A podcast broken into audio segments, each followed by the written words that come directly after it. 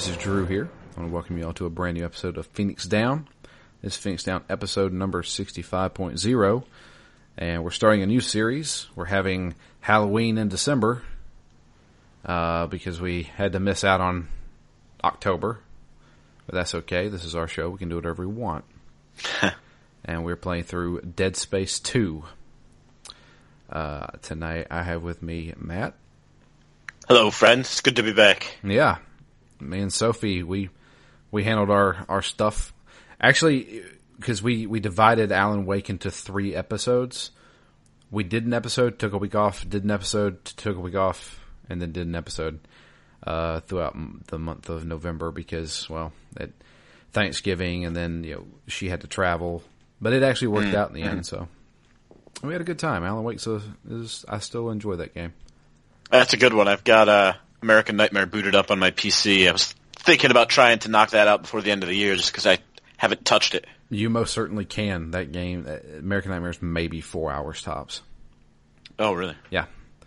Um, in fact, I would say American Nightmare is better than Alan Wake. What? Yes. See? I don't know anything about American Nightmare other than that I heard it's more action focused, less atmospheric. So I figured I was going to like it much less than Alan Wake. Well, but, here, the thing is about Alan Wake, and uh, the combat was the big issue with with Alan Wake, and because Alan Wake was like ten hours long, the combat uh, got so stale. But yeah. because it's a smaller game, it never gets stale. So I I really enjoyed American Nightmare. Plus, I liked like the the whole premise of it, which is well, I don't want to ruin it, but you're you're kind of stuck in a time loop. Mm.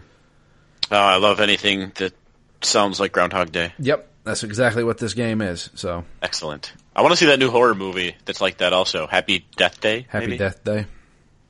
Yeah. Um. But yeah, uh, Dead Space Two you might call it the Nightmare Before Christmas. Yeah, there we go. Our our personal Nightmare Before Christmas. We were playing through Dead Space Two. Uh, Dead Space Two uh, originally released uh, January twenty fifth of twenty eleven. Uh, in North America, it came on uh, PC, PS3, and Xbox 360. Uh, I am playing the PS3 version. Matt, I believe you are as well, right? I certainly am. Okay. Um, this was th- this was the last game I might have bought the special edition for. It's the one that turned me off from special editions. Is that the one that came with the uh, the plasma cutter? Yeah, the, stupid, the, the little chintzy mini... little. Yeah. I'm like, what am I doing with my life that this piece of garbage is something I just paid extra money for? Yeah, I was. I distinctly remember uh, going to the GameStop because I had pre-ordered this game because I absolutely loved the first Dead Space. Yeah, me too. Um, and uh, I distinctly remember the guy in front of me getting the special edition. He opened it up in the store and pulled out the the the plasma cutter, and I was like, and you could see the disappointment in his face too. I was just like, yeah, I'm so glad I don't do that. But um, but yeah, uh, came out in 2011, early 2011. Uh, developed by Visceral Games uh, and published by Electronic Arts. Uh, Visceral Games made the first Dead Space. They also did Dead Space 2 and I believe Dead Space 3. I could be wrong. Um, which I can, I can click on it. Why not? I'll take a look. Yeah, they did. They did. Um, so yeah, uh, unfortunately, Dead, uh, Visceral Games is no longer around. Yeah, Dead Space 3 did not sell as well as it was expected to, yeah. despite getting good reviews. Uh, Visceral Games also did uh, Army of Two, Devil, the Devil's Cartel, which was not very good, or, or well, it was not thought to be very good.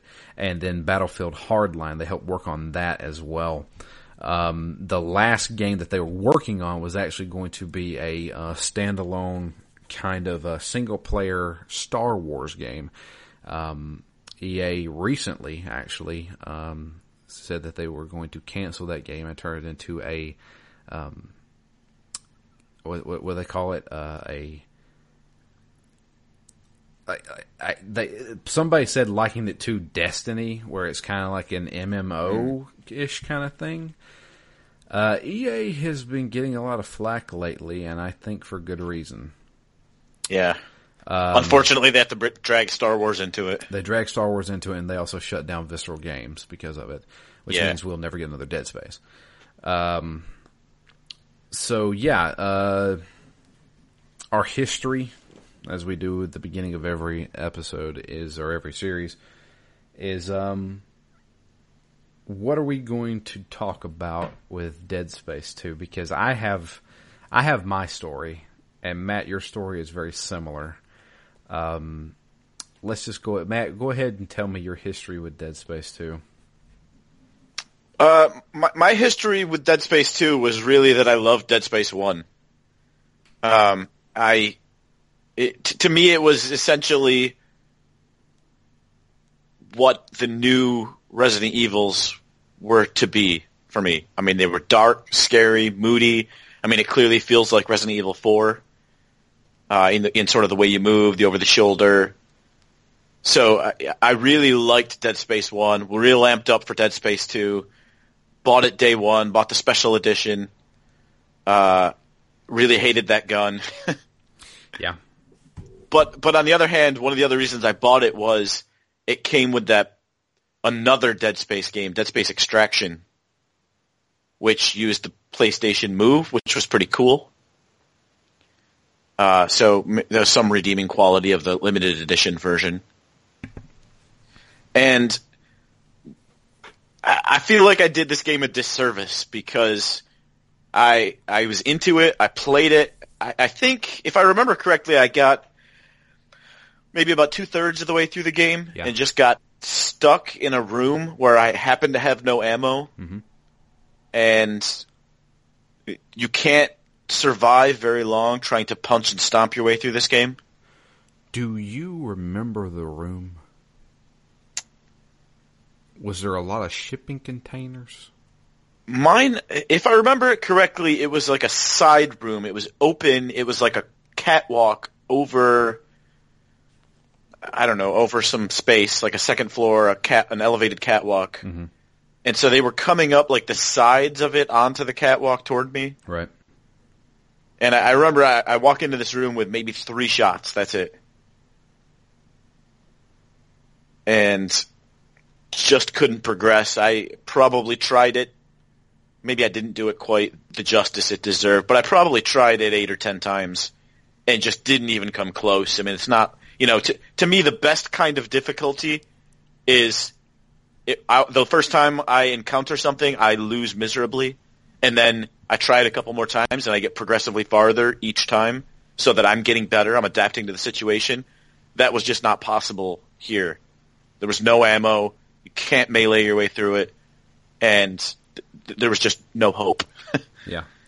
and I, I just I never went back, and then I lost all my saves, so that was long, long after the fact. But I, I, I just I was unable to progress, put it down, and then never even thought about touching Dead Space three because I hadn't finished Dead Space two. Right. So it it ruined me on a series that I absolutely loved. Mm-hmm.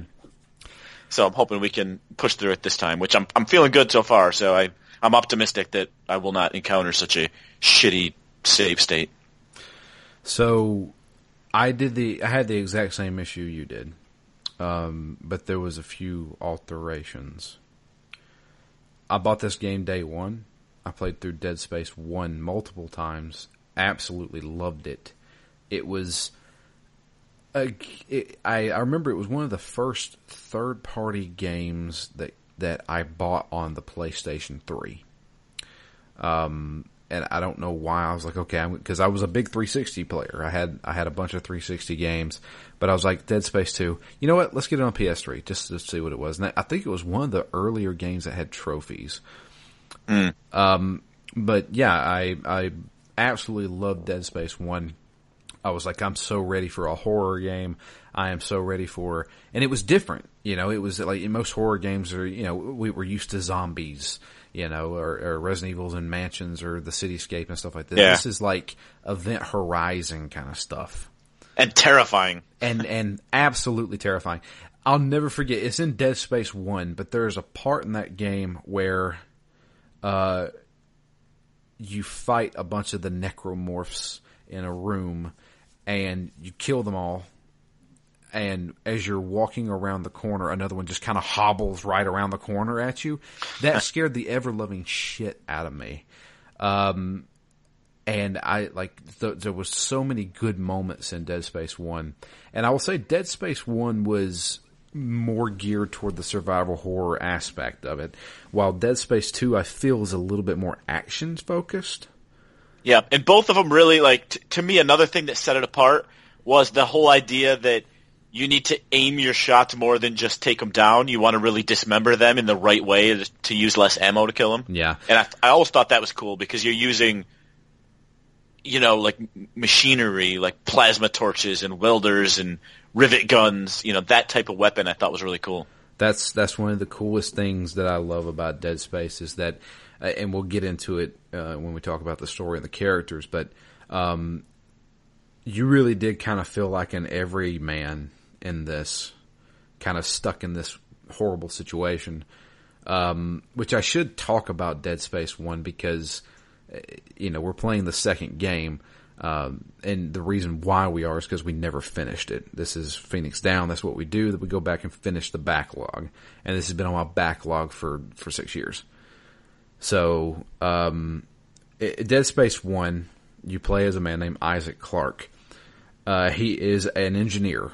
He is a, he's a he's your standard guy. He's a welder. You might as well just say. Uh, he does grunt work to work on um, space stations stuff like that. This takes place in like God, it's way in the future. Um, twenty five oh eight. Twenty five oh eight. Um, we've moved out to space um, Earth is still there, but they never really talk about it that much. Um, but Isaac, uh, he's actually going to the, uh, what was it, the Irish, it's not Hiroshima, it's, um, Ishimura. Ishimura, yeah. It's a space station called the Ishimura, which is a mining station. Uh, and it's based on, uh, uh, it's floating above a planet or a moon. I can't remember.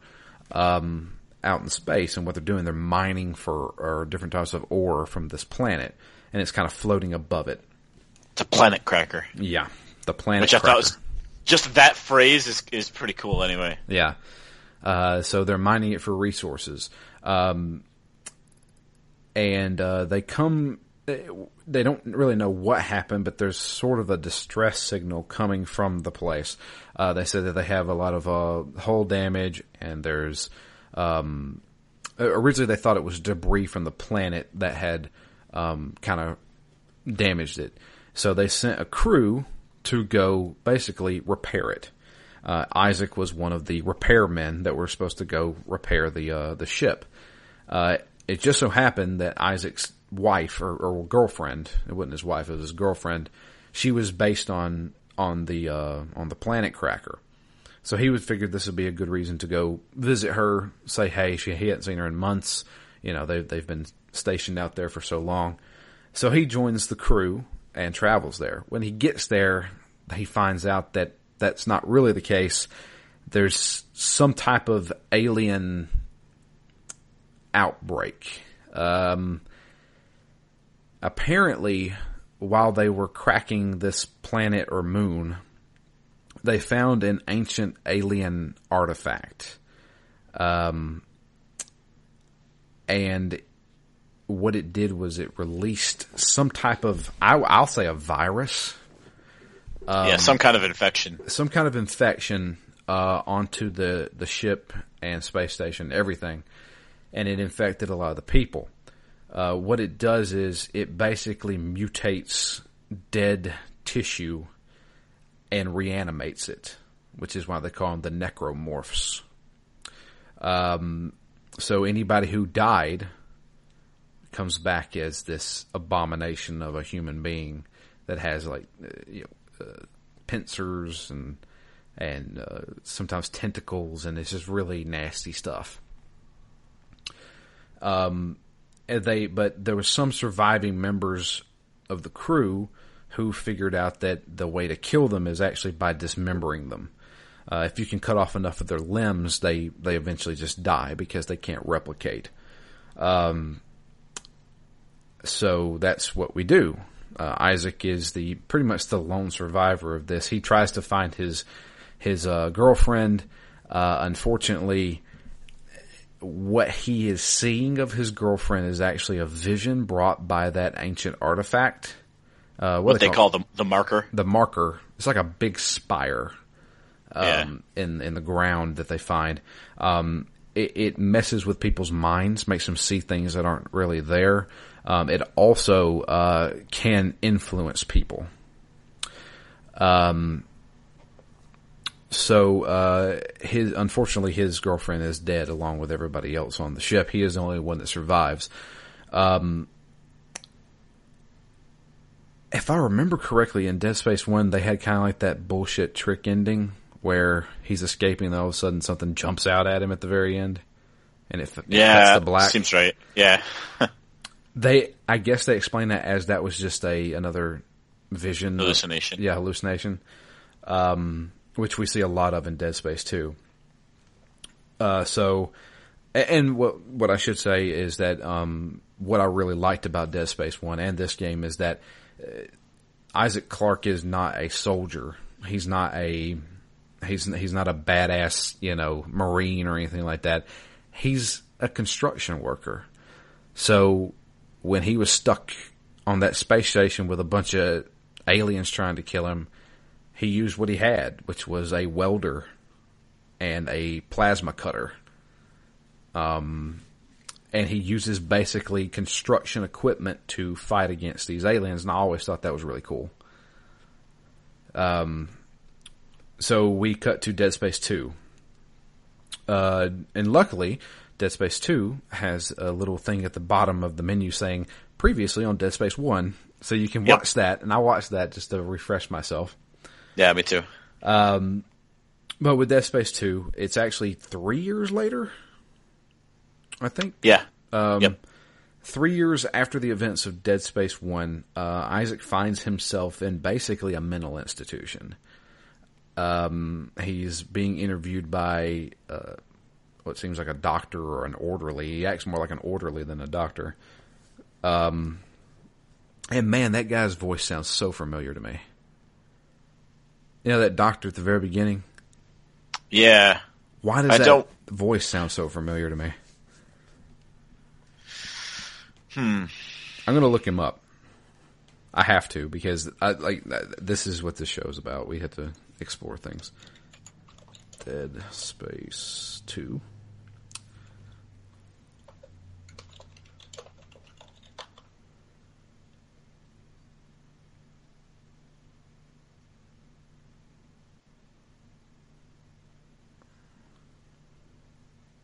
Yep, I know who he is.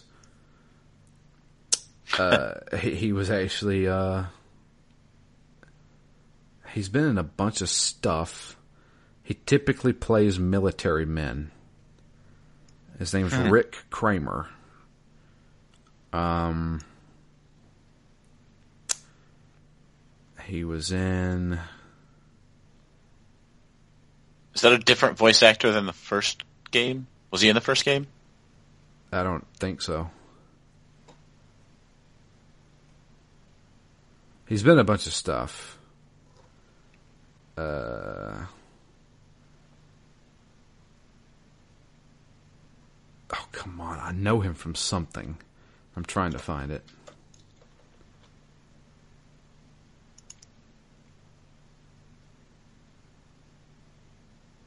I don't know.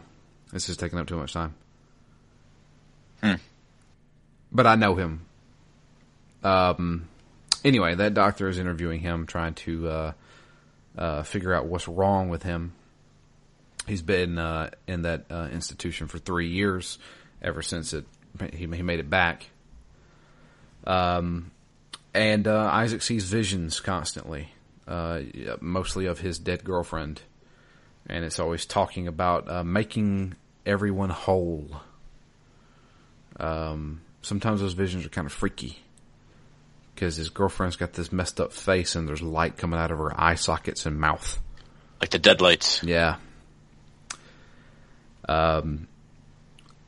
So yeah, um, this is where it all begins. Basically, um, he's put back into his uh, room or chamber and is woken up by catastrophe people yelling, stuff's blowing up. He doesn't remember anything. He doesn't remember anything. And there's a guy there pretty much like unhooking him.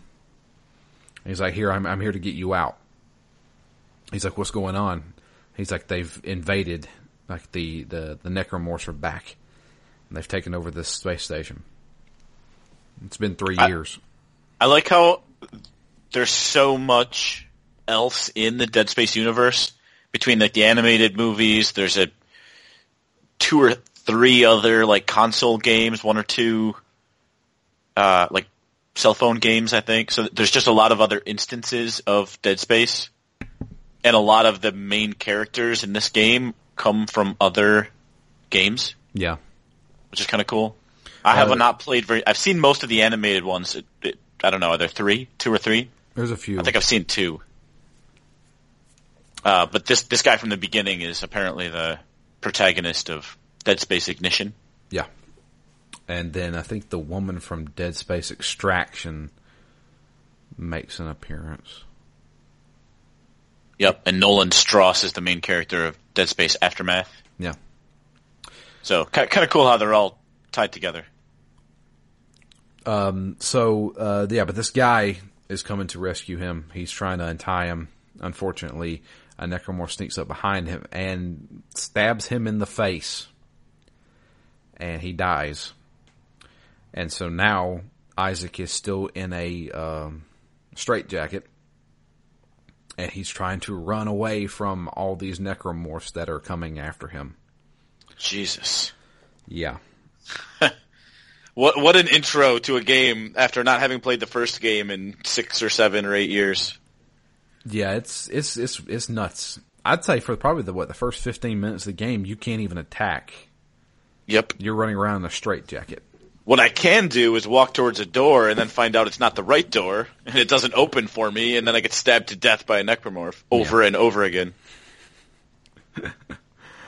Yeah, I have died because of dumb things like that in this game so far.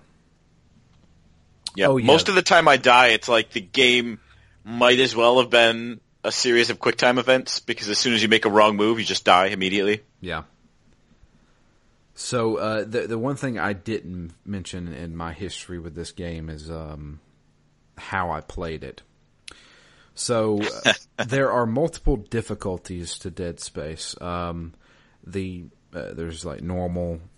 Um, I think there's normal, hard, zealot, and what's the other mode? I saw it. Yeah, there's one that's unlockable, right? Yes, that's hardcore mode. Hardcore. Hardcore mode is very interesting. Uh, if you play hardcore mode, you only get to save the game three times throughout the entire playthrough. You're only allowed three saves, uh, and there are save stations around this this the, the whole game. You, like you you can't just save anywhere. Um, and that always kind of like, oh, I'd like to try that. But uh, when I first bought this game, uh, I was still living with my roommates at the time, and one of my roommates, he saw me start the game, and he and he's like, uh, "You should play it on Zealot mode." And I was like, "Why?" He's like, "Don't be a wuss, just do it." and so I selected Zealot mode, and I played through a good, uh, well over half the game on Zealot mode.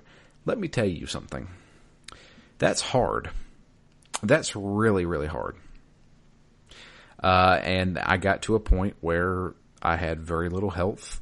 I had very little ammo and I was surrounded by guys. I never finished it. I couldn't make it out of that room and other things came out and I abandoned the game, which is why I want to come back and play it. Yep. Uh, but yeah, back to the story. Uh, eventually, we run back into the doctor that was interviewing us, and we find out this doctor is not the nicest person in the world. He has kind of tortured some of the people, uh, both through like uh, psychological torture as well as like heavily medication. Yeah, and um, he's just not a nice guy. We run back into him, and he's kind of lost his mind. He's holding a knife or a scalpel um, to uh, Isaac, and you know, mumbling all kinds of stuff. And I was just like, "Look, dude, just just let me go." Yeah, cut me out of the straitjacket. Yeah, we can survive this shit. And uh, he cuts. Yeah, we think he's about to stab him. We thinks we think we think he stabbed uh, Isaac, uh, but he actually cuts him out of the straitjacket, and then he proceeds to um, Continue it- cutting. Yeah, he he slits his own throat, and then falls over dead. Don't get used to the characters in this game, because they will probably die. Yep. uh, throughout this first chapter, we're actually getting talked to on via a, a radio, or they have an interesting way of showing people talking. So instead of just hearing radio chatter, you actually see their face, kind of like in a hologram form. And uh, we're actually talking to another person. Uh, it's a person who is um, uh, was working for the guy who was rescuing us to begin with Um, well, we find out that we're actually on uh, Titan, which is one of Saturn's moons, um, and that's where the um, they were doing another planet crack, I believe, on Titan. Uh, let's see here. Yeah, so basically he gets contacted by two key people. Yes, uh, the first one being uh, an insane person who was also in um, in the in- asylum with him, basically another patient. Um, and you said that was he was the protagonist of Dead Space Aftermath, which I think was one of the the animated movies, right? I can't remember. I believe it was. Anyway, um, Stross is his name. Yep. Also came out in 2011. Okay. Uh, yes, he is. Um, yeah, he is. Apparently, he is from Dead Space Aftermath, uh, who endured treatment similar to Isaac's. Um, but he's also being talked to. Now he runs into him, uh, but gets separated from him. Uh, but he's being contacted via, uh, I'll call it a telecom, um, by a woman named uh, Dana Yep. Daina Le Guin. and uh, she's saying that hey, we're a rescue party trying to get you out of here. Not only are the necromorphs running around just killing indiscriminately, but there's also the Earth, the Earth government. I can't remember what she calls it. The Earth Gov. Is this where the, the, the CEC? Is it the CEC? Yeah, I, I, I can't find where it says what it stands for, but it's yeah, Ear- EarthGov gunships. So it's the Earth Gov. Um, are actually there to kill Isaac. So we also have that going for us. Um, and the first, I'd say the first uh, three chapters of this game is basically uh, Dana kind of directing Isaac of where to go to meet up with her. Yeah, it's interesting because there's not a whole lot of story to this point in the game, No. and it's weird because you get you get thrown into it in the middle. So, Dead Space Two, I feel like you should play it right after Dead Space One because they do have the intro, what happened in Dead Space One, but as far as this game goes, there's really no introduction. You wake up in the middle of some shit and you start running. Literally, is like first thing you do, and that's all you do. Like you said, for the first you know, hour or two of the game is is just follow directions and escape from necromorphs, get some guns, find some save points. There's not really anything story wise happening. Yeah.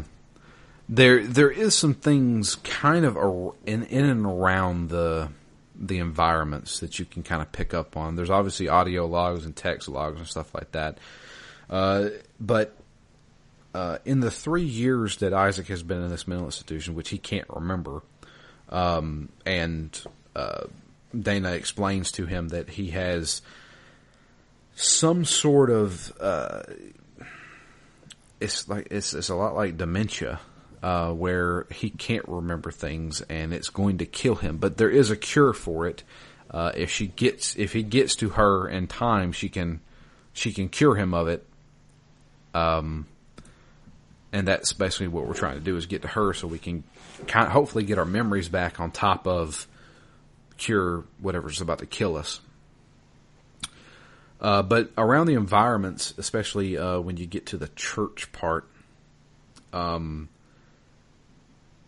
you start to realize that things have happened in the past three years. Um, people have like statues that are pretty much representative of the the spire, the markers that were from the first Dead Space. Yeah, and moreover, there's all kinds of graffiti on the walls that are sort of tributes to the marker. Yeah. And you start to realize that the marker has basically spread throughout space and people are starting to worship it and go along with whatever it is. Um, and that like I thought that was kind of unique how they how they handled that because originally it was just like oh you went through like a museum part and you could click on it and listen to to the um, kind of like the audio and it's mm-hmm. the museum is basically talking about like in this year we found this and then everybody developed this church of the the marker and so I was like oh so they're they're believing in this thing now and worshiping it yeah, unitology. That's their religion, right? Yeah, unitology. Um, so, uh, how do you want to talk about this? Because it's mainly just action. It's mainly just getting from one place to the other. Uh, yeah, I mean that, that's that's that is really all it is. There's a lot of go through a couple of corridors, go up uh, an elevator, yeah. and go down an elevator. uh, so let's talk about some of the mechanics. Um, we all know uh, that um, we use uh, basically welding tools and uh, different types of, of uh, construction equipment to dismember the necromorphs. Um, he's got the plasma cutter, which is like your standard pistol. Um, very effective though. Um, every weapon has a alternate fire. So the plasma cutter's alternate fire is actually he turns how it aims. So uh, when you first aim the gun, it's basically going to shoot a line shot uh, vertically. But if you hit the alternate fire, it turns horizontally. So when you're aiming at something, you want to take out its leg, you turn it horizontal, shoot its leg out. It falls over, then it starts crawling towards you. Then you turn it back, shoot the arm off, shoot the head off, stuff like that. Shooting a head off on an enemy in this game doesn't mean shit.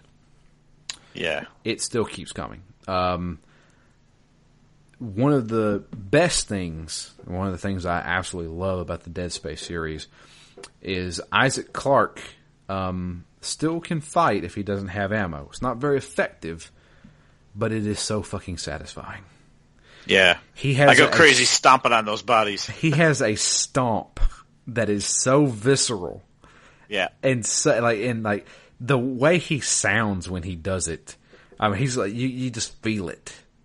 Yep. Because he's wearing that mask. He has like this welding mask on, so it's muffled, and he's like, it's so good.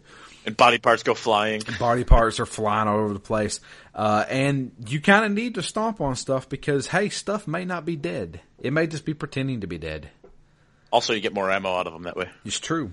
Uh, it says the game tips says uh, stomping on dead corpses we give you credits or ammo or health packs, stasis. Seems packs. like seems like only necromorph corpses though. I've never gotten anything from stepping on a body, a human body corpse. It's true, but there is something to stepping on a human body because there's an enemy we encounter a little bit later on um, that will attach itself to a dead human huh. and turn it into a necromorph. Uh, those are fun because they look like winged bats. Yeah, or manta rays or something. Yeah, like manta rays, like fleshy manta rays who flap onto a dead body and bring it back to life and turn it into a necromorph. Uh, I feel like some of the enemy design in this game is fantastic. Um, uh, real early on, you go through what looks like a mall, and uh, Yeah. There's like the toy store and these fucking horrible sounding little naked children with like claws start Good foreshadowing though. Yeah. With the, the with the toy store and everything there. Yeah. And they, they start coming at, and I mean, they come in droves. It's like an army of uh, naked babies running at you with claws. And if they get on top of you, it sucks. Uh, luckily, one shot will kill them, and you don't have to dismember anything. But the sound those things make is f- creepy. That it's so creepy because it, it is. It sounds like a child screaming, and it's oh man. Visceral Games, Visceral Games, like they also did uh, Dante's Inferno, which Dante's Inferno got a lot of heat because it said it's just a God of War clone. And while it may be a God of War clone, it's still a good game. Yep. The level design and the enemy design in Dante's Inferno was so freaking good and so creepy and disturbing and they do it so well. Visceral Games knew how to do creepy atmosphere. Yeah. Creepy action horror. Yeah. It's so freaking good. Um you know, they've got the enemy that has the the one big arm that if you shoot it it explodes. Those are real satisfying to hit. Don't shoot Yep. them when they're close to you though. Cuz Isaac is one of those guys where like, you know, in, in a lot of games you may get stunned or damaged, but you're still on your feet. Isaac will fall over at any given moment. And when he stumbles, it sucks. You know, you, you and they, they try to make it everything that he does you feel. Yep. And Which uh, he should. I mean, he's wearing a pretty heavy suit. Yeah, he's wearing this really heavy suit that has like uh, armor on it. it. It's originally a welding suit uh, that he can use for also when he goes, um, you know, like uh, zero gravity or uh, even out in like the vacuum of space. He's able to breathe in it. Um, that's another thing that I I absolutely love is the sections where you're at zero gravity. Oh yeah. Yeah, yeah. Um, in most games you just kind of float. Um, it's so it's so hard to explain the zero gravity in Dead Space 2 because you get so disoriented and discombobulated when you are in zero gravity. Yeah, because you're using your magnetic boots. Yes. And so normally you just think, oh, he's floating, and then you can go up and down and forward and back. No, if you go up and forward and then turn around, you're now upside down from where you were, and it is so disorienting. But I love it because it's Yep. like that's what it would really be like if you were in zero gravity. And the controls actually not as terrible as I expected in Zero G in Yeah. the in the game because you kind of have uh, you kind of have like suit jets, so you can you can maneuver yourself around. Yeah. They do the they do a really good job when you're in the vacuum too of everything's silent. Yep, You just hear you know, your footsteps. That's about it. yep. Um, And they've they've used that to make some scares happen too. When you encounter like a, a necromorph and you can't hear it. so, uh, but yeah, no, I feel like visceral games like this is like their, this is their their magnum opus basically. Yeah, I mean, yeah, the the atmosphere is so good. The only thing I wish they would have done a little bit more, especially in this game, is spread out some of the the repetition a little bit. Make it maybe a bit more like Bioshock, Yeah. where you know where you discover things a little more. This game, it it does tend to get a little bit corridor to corridor to another corridor and and it changes it up. I I think that the pacing is really well. I wouldn't say really good. I would say really fast in this game. I actually wish that they would have just slowed the Slow pacing it, down. a slowed it bit. down. Yeah. Yeah, because it's you know there's boss battles, there's arena style rooms with multiple enemies. But I mean the game's so quick. I mean there's so many chapters. each chapter only takes like thirty or thirty or forty minutes, maybe. Not even that. I mean, like I I started today. I told you I was like I was about halfway through chapter two, and I sat down today in an hour and a half. I did three chapters, and I was like, wow, that was really quick. Yeah, yeah. So ha- half half hour per chapter. Um, and I, almost just wish they had seeded a few more sections that were two to five to eight minutes, where you know it's all visual and you just discover some things.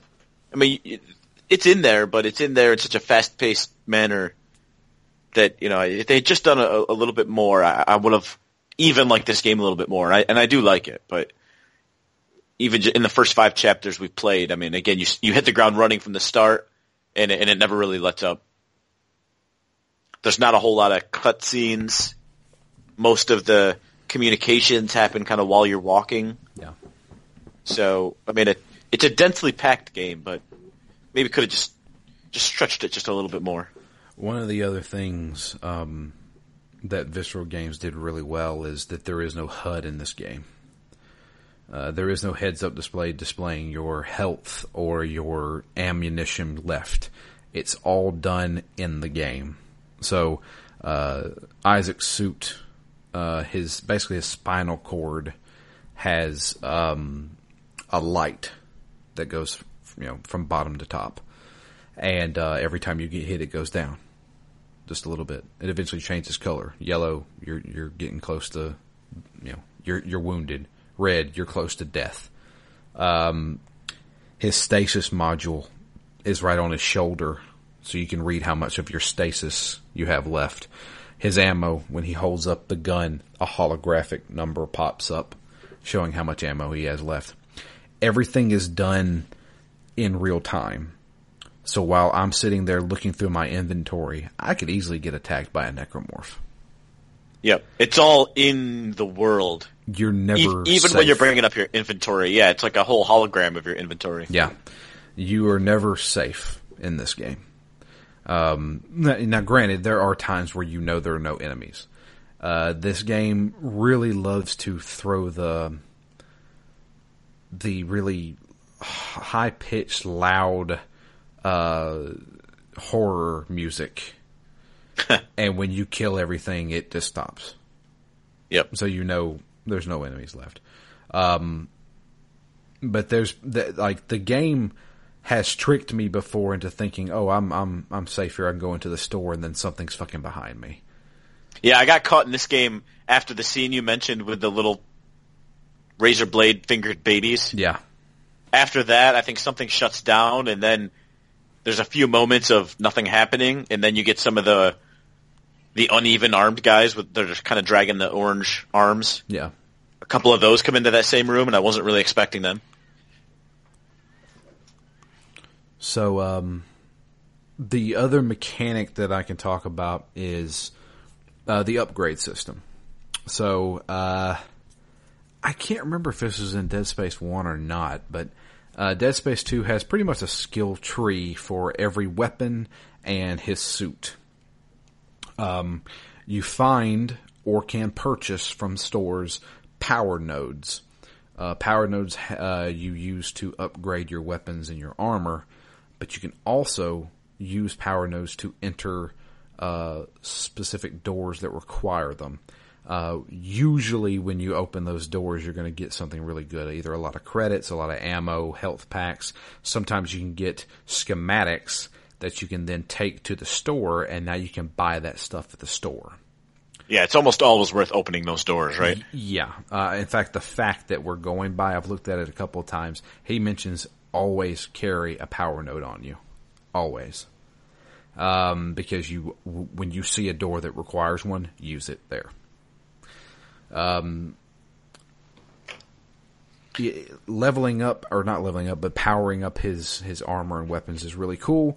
Um, y- you can increase the capacity, you can increase the damage, uh, you can uh, give him more hit points, uh, you can uh, have him more, give him more air when he's in uh, uh, vacuum.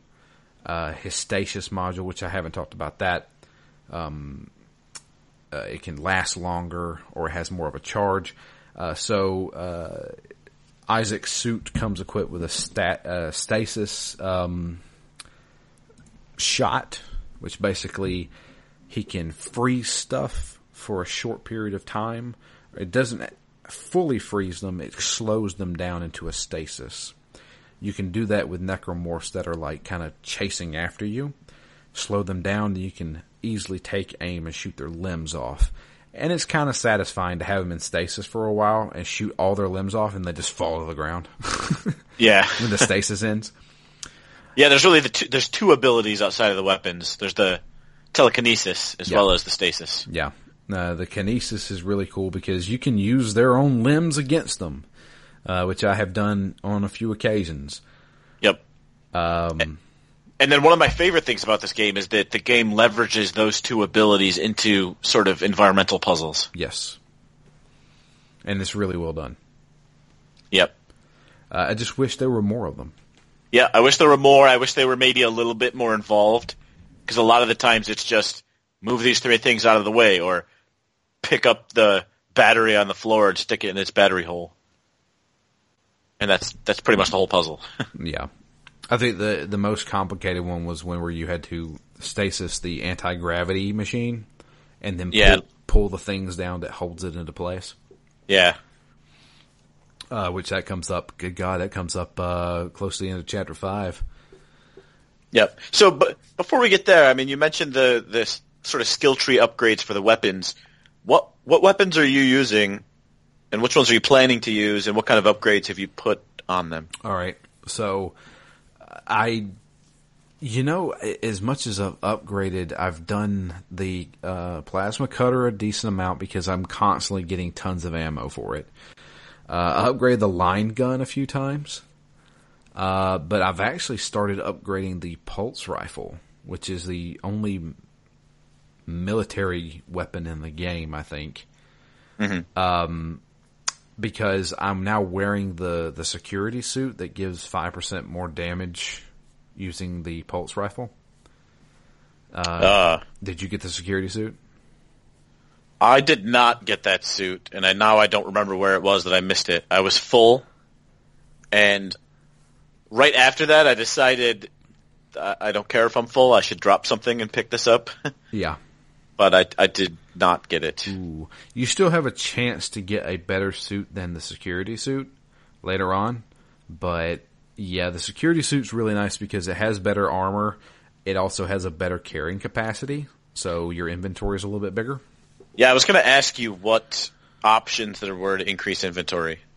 Uh, that's the suits you, you get. Um, just uh, just finding the schematics for the suits and buying them at a store will increase. You know, certain suits have better ca- carrying capacity. I wonder where the next one is I can get. I don't know. I'm sure we'll probably get it in the next episode. Um. So yeah, uh, I'm using the plasma cutter. I'm using the line gun. I'm using the pulse rifle, and then it was a pre-order bonus. It's called the rivet gun. Yep. The rivet gun is useless. See, I've actually been using it because up until you get sort of the pulse rifle, it's the only, or it's the most rapid fire Yeah.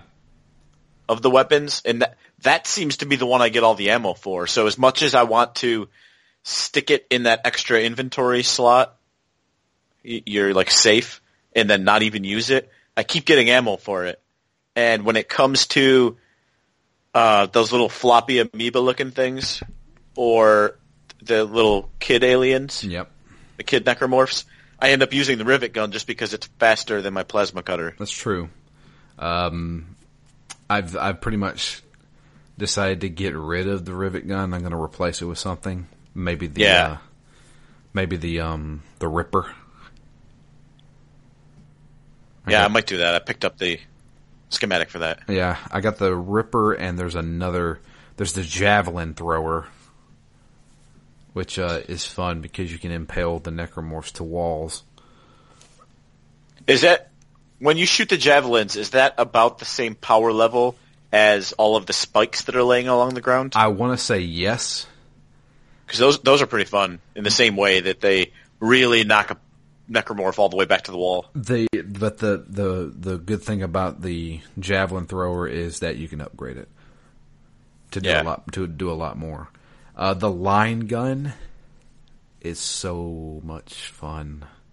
Yeah, That line gun, it's like it's basically a bigger version of the plasma cutter, where it shoots just like a devastating line straight ahead, and it cuts everything in its path. That is your ultimate shotgun, basically. yeah, If something wants to jump up in your face, he's going to have a bad day because I am going to just pull the trigger on that thing and cut him in half. There's so many times where something is leaping at me and I shoot it with a line gun in midair and it is so satisfying. So you have time when it's leaping at you to switch guns and then shoot it out of the air? I always had the line gun equipped by default. Ah, see, I also have the plasma cutter by default. That's what I probably should do because I do run out of line ammo pretty quickly. But I feel like if it's the beginning, it, like usually things jump out at you fast. Things Yeah. will things like at least three things will come at you fast, and with one shot of the line, if you aim it good enough, you can take out all three. Oh, that's awesome. It's so good. I have it and I've loved it a couple of times, but I've probably only fired it four or five times in this game. Dude, use it more. Yeah, I should. Yes, use it more. Uh, the I've basically been saving that and the pulse rifle. So basically, I use the I use the plasma cutter and uh, the rivet gun as my sort of get rid of all the common enemies, and I've been mostly saving the line gun and the pulse rifle for bosses or, or swarms of enemies or something like that. swarms of enemies good. Line the line gun is good for crowd control. If you got a ton of those little baby things running at you, that's going to kill every single one of them, Yeah, and it's it's really good. Um, and just one shot is all you need. The only thing is that the line gun doesn't have that many shots. I think I've upgraded the capacity once, and I can carry six shots. yeah. But I did get the schematic to where I can buy line ammo at the uh, at the store now, so I try to stock up on it. Um, so there's a few moments that we can talk about that I thought were really cool. Uh, the first one being when you're on the train. There's obviously a bunch of necromorphs jumping into the train through the windows and stuff like that. When you make it to the very end of it, you have to jet your way to the end of it because the train has uh, came apart. Very actiony, uh, but it, it fits with it. Yeah, reminds me of a weird YouTube video I saw recently where they took some of those flying squirrel suits Uh huh. and like jumped off of a, a mountain and jumped into a moving plane Yeah. instead of jumping out of a plane. Yeah, that's that's that's a perfect analogy actually. um, but after we make it there, the the a giant necromorph shows up and derails the train, and we are hung upside down uh, from the train, like we're like we got something wrapped around our foot, and we can't get loose. And as we're dangling there about two feet off the ground, necromorphs are rushing toward us and we're having to shoot these things while hanging upside down. I thought that was a really cool moment. Yep, like that like that scene in The Last of Us. Yeah, that's exactly it. Yeah, The Last of Us. Your favorite game. Yeah, The Last of Us copying Dead Space 2. Way to go, guys. Uh, but yeah. um, and then there was that, uh, there's a few moments where you shoot out a, um, window and the vacuum into space sucks all the aliens through and you're like, you're going through the window too and you gotta shoot the emergency airlock. Yeah, for some reason, like that's the number one scene because you do it a couple of times. It's the number one scene that sticks in my mind. Having now that we're replaying this, yeah. you know, all, all the corridors, all the little encounters. Yeah, I vaguely remember, but the thing that sticks out to me are those scenes where the window gets blasted and you're like going along the ground towards it, and you have to shoot it in time, or else you get sucked out into space. There was also, I don't know if you did this. I accidentally did it. I was trying, I, I accidentally hit the melee button instead of the stomp button to hit a block, and I hit a window. And then I got a cutscene of Isaac trying to hold himself uh, from uh, from going out the window, and then the emergency lock slams down on both of his arms and cuts his arms off, and he falls over dead. no, I didn't get that. And anymore. I was like, well, that's great. I didn't know it was going to be an instant death on an accident. but yeah, that happened. That was fun. Yeah, space is harsh. I know. Uh, so, uh, there is two boss fights, I would say. The, the one is, uh, really early on. I think chapter two, where you had to fight that thing in that kind of The like wide open area. the wide open area and it's, it's knocking down pillars and stuff like that. Yeah. Um, just use stasis on that sucker. Yep. Didn't find that too difficult. Uh, the other boss fight I would say is the giant monster at the uh, the train. It shows back up, and it's almost like quick time events. Yeah, well, yeah. This is another one. That's that's what I mentioned sort of earlier in the recording. Was it feels like it sh- it might as well be quick time events because it's not. But if you're if you delay for more than a second or two, you're just dead. Yeah, or if you miss your shot. Yeah.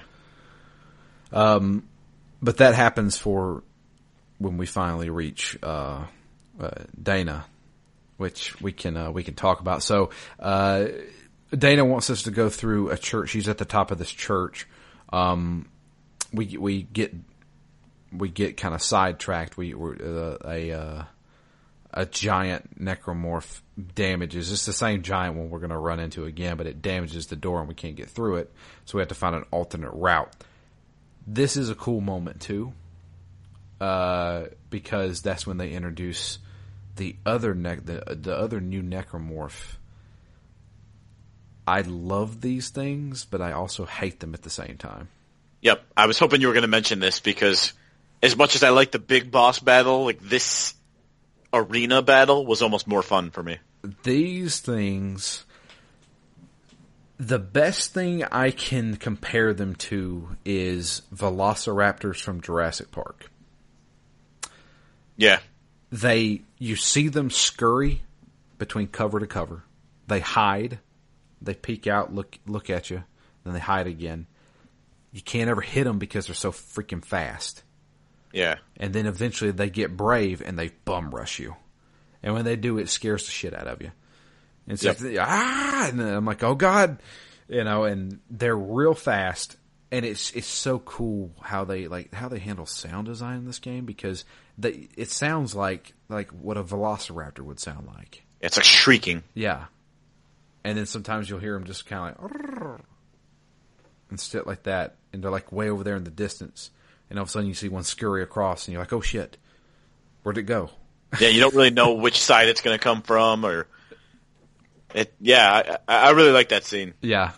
And then I remember uh, Daina was like, "Okay, I think I found something," and Isaac's like, "Not now. I've got bigger shit to deal with right now."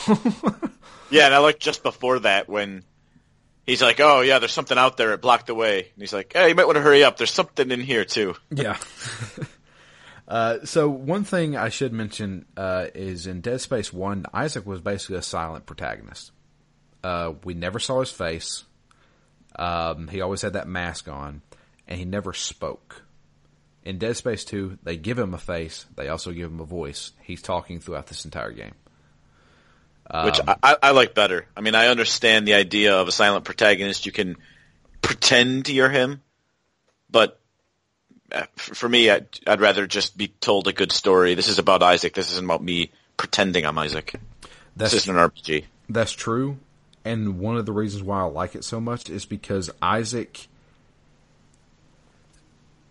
in most games, particularly action games or something like that, you always have that hero character who either spouts off one liners or, you know, is the goody two shoes kind of thing.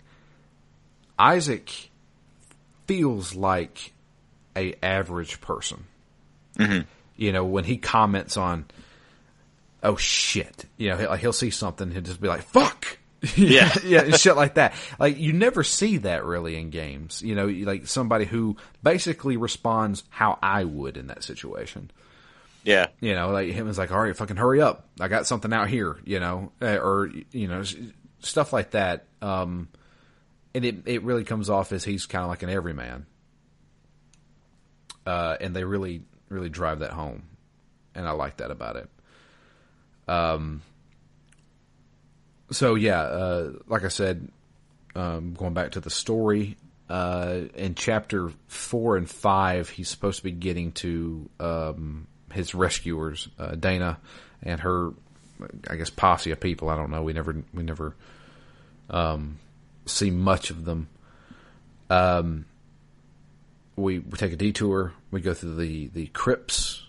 Uh, I find that really interesting because their crypts are basically keep people frozen. There's tons of like, um, uh, cryotic chambers. Mm-hmm. And they have like a bunch of dead bodies in there, which then results in a bunch of necromorphs being there. Um, but we finally make it. Finally make it to uh, the top of the church, and we meet with Daina. Uh, Daina's there with a few of her guys, and it's revealed. Daina's like, "Well, those guys are trying to kill you. We don't want you to die because, well, we need you to make more markers." In fact, you've been Because surprise, I'm a unitologist. Yes. I am one of these crazy cultists. You have been creating markers for us for three years. That's why you don't remember. And there is no cure for what he has? Or there may be a cure and she just didn't give it to us? Yeah, I, I'm not convinced if she even knows what the cure is if it exists. Or even if he has something? She may have just been lying to him? Yeah. Uh, he is definitely having visions because he's constantly seeing visions of his dead girlfriend. Um, there was even a part where his dead girlfriend is trying to attack him with a needle, and when he snaps out of it, he is basically trying to shove the needle into himself. That was the only one I didn't get. Where would you get the needle from? Exactly, that's what I was thinking too. I was like, "Where'd you get that needle? Just find it on the ground or something?" Um, but yeah, no, it's um, we don't we don't we don't really find out. In fact, we don't really see much of Daina uh, because uh, as she's talking to us and they're about to carry us away, uh, Earth Gov, uh, one of their gunships shows up and machine guns everybody, including her and her guys, and uh, in the process they pull us into the vacuum of space uh, while trying to murder us. At the same time, I, I guess the, the giant necromorph said this is a great time to attack. It then comes after us and gets sucked into space as well. This is where we start getting those quick time events. There's a quick time event basically where we're stuck in, we're floating through space. We're trying to hold on to uh, the ship uh, that's been shooting us, the gunship. Uh, then the necromorph jumps onto the gunship and has us is, is holding on to us, and there are explosive tanks coming out of the the gunship. We're supposed to aim and shoot one of those. It blows up the giant necromorph as well as the gunship, and it shoots the explosion. Then shoots him back into the space station through another window. Um, after that, um, we get back up and we're continuing through the space station. That's when we're contacted once again uh, by Stross, Nolan Stross, the other inmate that's been in there with us.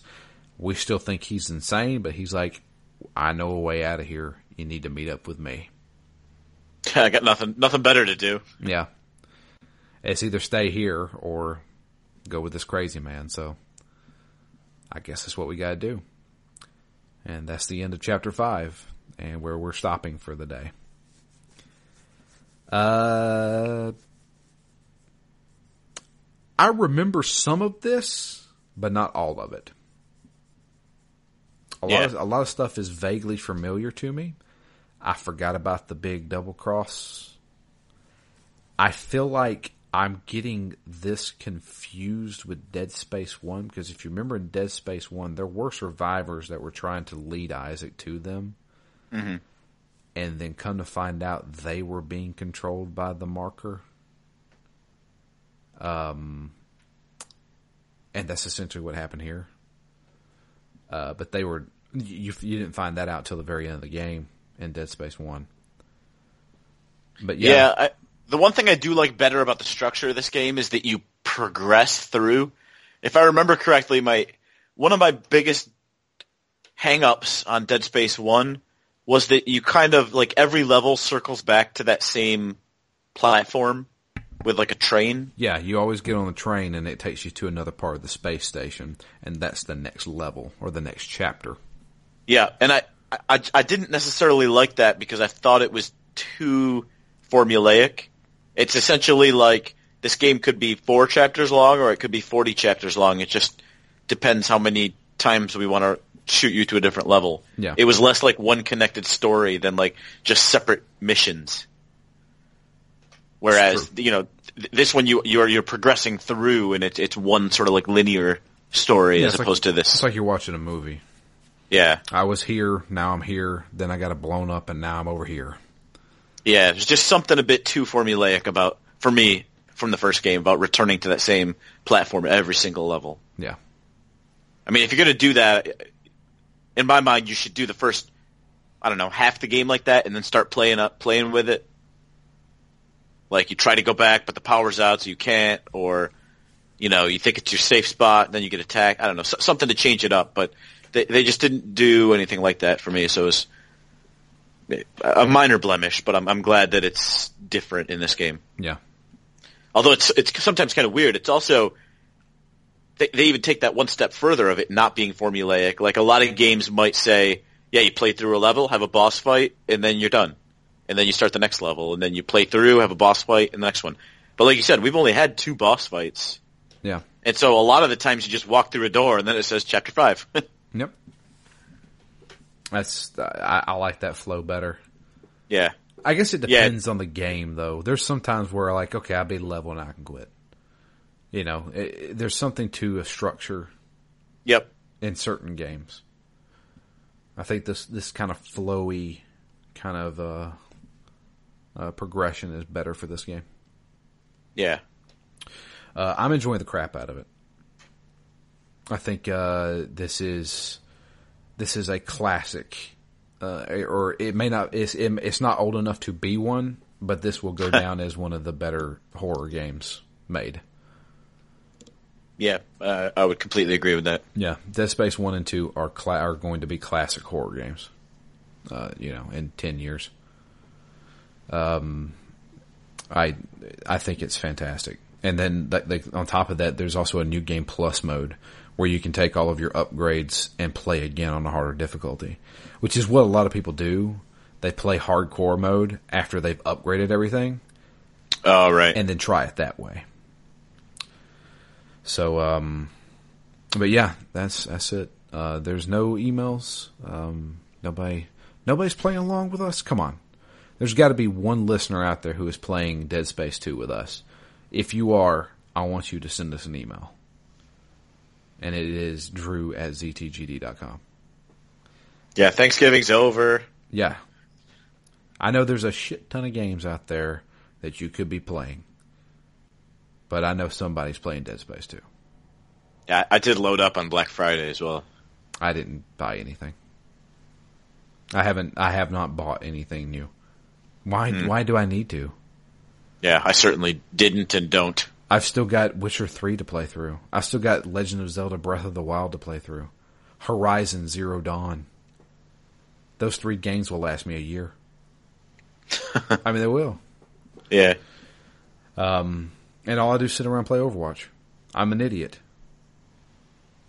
I I need to uninstall Overwatch. That's what I need to do.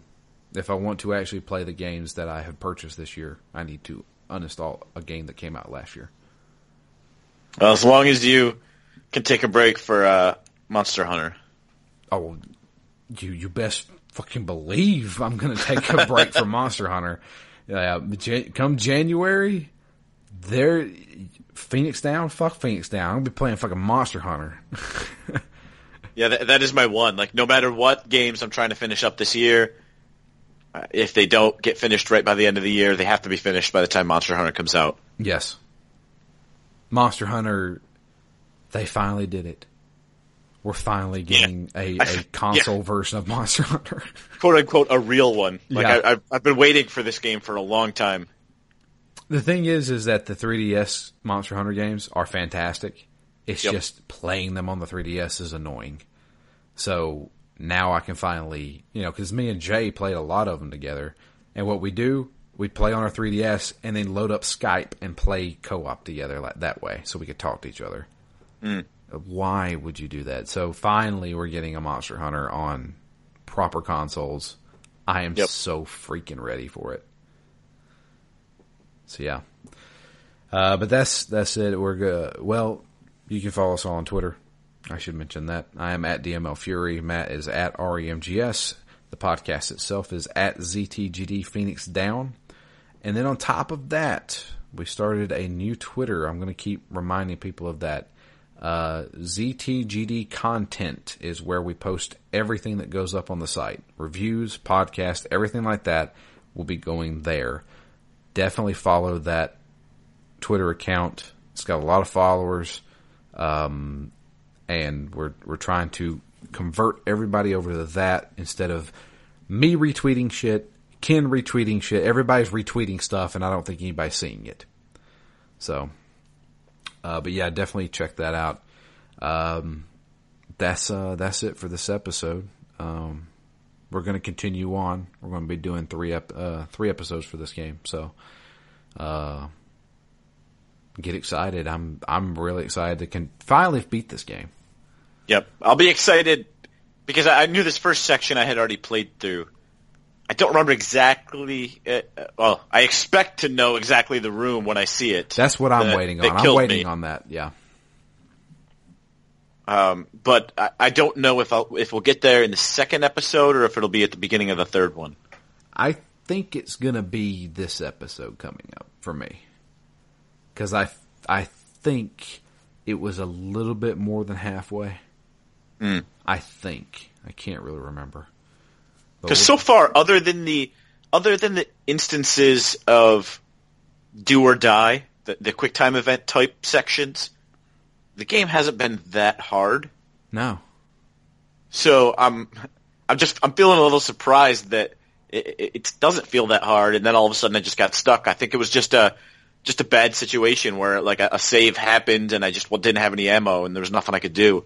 Other than that, it, you know, it's not real hard. Yeah, no, this is this is like complete opposite of how I experienced it because zealot mode that was a nightmare, and it, it, it was really difficult. And this one, I feel like, man, this is a breeze. I've got Yeah. forty seven ammo for my freaking uh, uh, plasma cutter. Are you kidding me? I feel like a marine. Yeah. Um, that stuff runs out though. I have run out of ammo in something that I had like oh 40 something shots in. It goes out Yeah. fast. So, but yeah, um, that'll be it for this episode. Uh, we'll be back next week with the continuation. Uh, but until then, I am Drew, And I'm Matt. and we're out of here. Thank you guys for listening. We'll be back next week with the continuation of Dead Space 2.